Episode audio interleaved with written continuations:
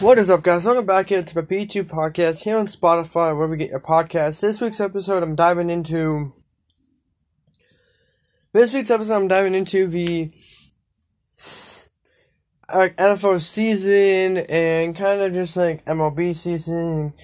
Kind of just give you guys updates on go and got some new TV stuff. We got some other news, so we're gonna dive right into it. And then yeah, so let's get into it. So we have MLB, Aaron Judge and Aaron Boone, mostly Aaron Boone, was crying about how Baltimore needs to fix their right field fence because it would have been a home run in all and 29 other ballparks, excluding Oriole Park at Camden Yards. And this was after Aaron Judge hit two home runs in the fourth and the sixth inning, and he was robbed of a home run in the first inning, but that ended up being a two-run double in my opinion, like, you don't need to tell people to fix your ballpark when you play in Yankee Stadium, which has probably, which has literally the lowest right field wall in all of baseball. But, you know, Yankees always find a way to complain about something.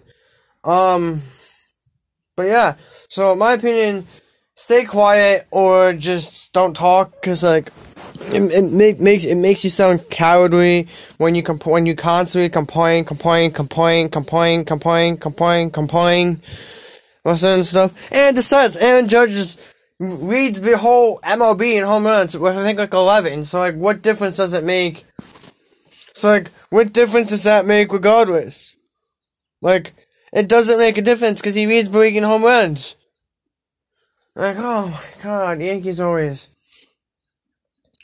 teams always find ways to complain. It, it's amazing. It, it just amazes me. Like, yay. I mean, that's just, that's just, I guess that's just part of baseball, you know? That's just, that was just, that was one of the most serious, I think one of the more craziest things I think I've ever heard, like, just as a sports fan. I think that's probably up there with one of the worst takes I, have ever heard. Which is weird because I've heard a lot I've heard a lot of like stupid talk, but that one was definitely right up there. I gotta pull up my notes. But yeah, that one was definitely right up there. Complaining about a wall that would rob a player of a home run. I get it if he hadn't hit one yet, but the man leads the league in home runs with I think a ten. Give me a break.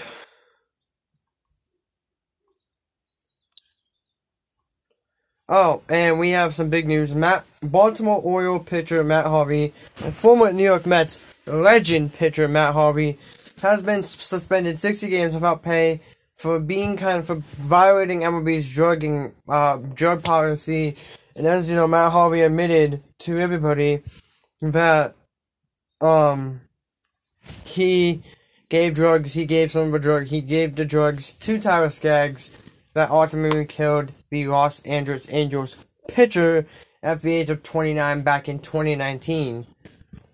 Just, just, uh, just some sad, sad news, but, uh, he's getting what he deserves, in my opinion. So, yeah. Then we have, as you all know, Bryce Harper has a torn UCL in his elbow. He has not played the outfield, and it came out yesterday that he is not able to play the outfield for six weeks until after the All Star break. Um, that is uh, not a good look for the Phillies right now because you're contending, well, you're supposed to contend. They're sending him to hope that elbow gets healed. Honestly, I would just play some on IL to, you know, try and ease the pain back in a little bit, but Phillies don't want to do that. I'm going to see them um, 27th of May, so I'm excited to play with Mets.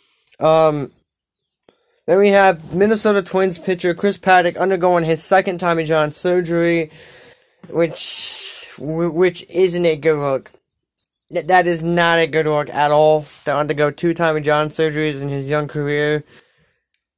That is not a good look. And, uh, yeah, the Twins already have their ace, Kenta Maeda. and now they just lost Chris Paddack. That that's not a good look right now. And uh, if I'm Minnesota, I'd be shaking my boots because Chris Paddack is um looking like he is going to be out for this. Well, he's out for the remainder of this season and probably parts of next season.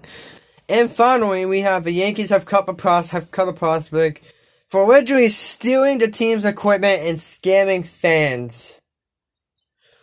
All, all, all I gotta say is, you are a baseball prospect. You're getting paid to be in the minors. Like, like you're getting paid to be in minors, and you do that. Just pathetic. Just pathetic. That's all I gotta say. And I hope that prospect doesn't get another chance to play because he don't he, he, he don't deserve it. He don't deserve it. Like um Yeah. So now I'm gonna dive into the NFL news that we have. There's you know, there's not much, but we do have some. Uh Carson Wentz caught off so first off we have Carson Wentz being caught off guard by what the Colts owner said uh, about his leadership. Carson Wentz said it came out of left field. Honestly, I don't think he came out of left field. I just think Carson Wentz, at this point, isn't that good, and I think Washington is actually going to move on from him later in the season, but. Yeah, I don't know. Carson Wentz, I just think your leadership is terrible, and that's what led to you being cut from Indy. And finally, I I think this is a big news out of the NFL. We have former New York Giants cornerback James Bradberry has reportedly signed a one-year deal worth up to $10 million to join the rival Philadelphia Eagles. Giants, you know what they say? You couldn't find a trade for him, and you let him go to the division rival. And uh, the Eagles are looking pretty scary. They traded for AJ Brown earlier in the offseason. Like right before, like during the draft, they got AJ Brown. Now they bring in James Bradberry. Everything's going right in Philadelphia. Um,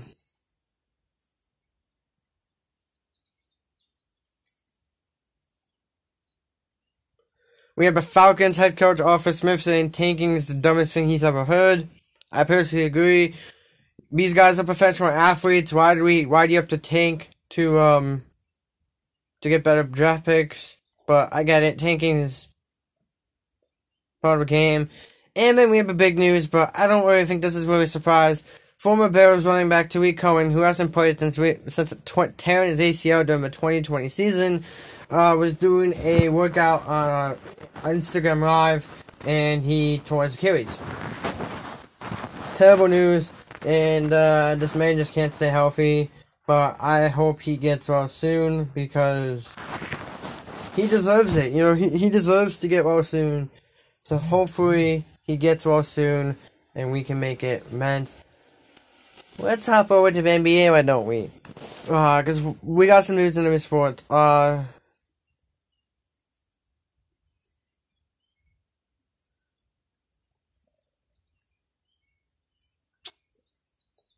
we got obviously um not really much NBA news going on right now just because the playoffs are currently going on. But but we do have a big one out of first taking the jump with Patrick Beverley calling out Chris Paul, saying that Chris Paul can't guard anybody, Chris Paul can't do that. The dude's 37. I understand Chris Paul. I understand that the Suns stroked him pretty. But Chris Paul is a top 10 point guard of all time in the NBA. And just because he can't guard at 37 doesn't mean he can't. That, that doesn't mean he's not a good player. So Pat Bev should uh, maybe be careful what he says. And Pat Bev also says that nobody swoops the night before. Swoops the night before before we play with Phoenix Suns. Like, why make those comments, man? Just why, man? It, it, it just it just blows my ever loving mind that he made a comment like that. But Pat Bev, we all know he's a jokester and a clown, so. And finally, well, I may have some NHL news, but we have Texas, we have Nick Saban, literally a few hours ago, as I'm recording this, calling out Texas A&M for using deals to buy players. I think this man is just jealous of Texas A&M being able to recruit. I don't know. I feel like if he is, If that's the truth, NCAA's gotta look into it. But Nick Saban's a big name in college football, and I believe in just college sports in general. And uh, so I feel like whatever he says and whatever he calls people out for, people are going to believe it. But Nick Saban, uh, I don't know. We'll see. We'll see what Nick. We'll see what we'll see, we'll see if the NCAA looks into this.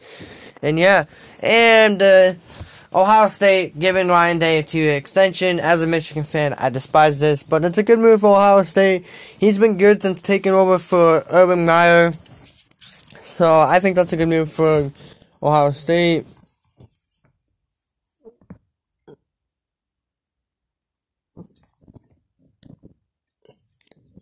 And then in the NHL,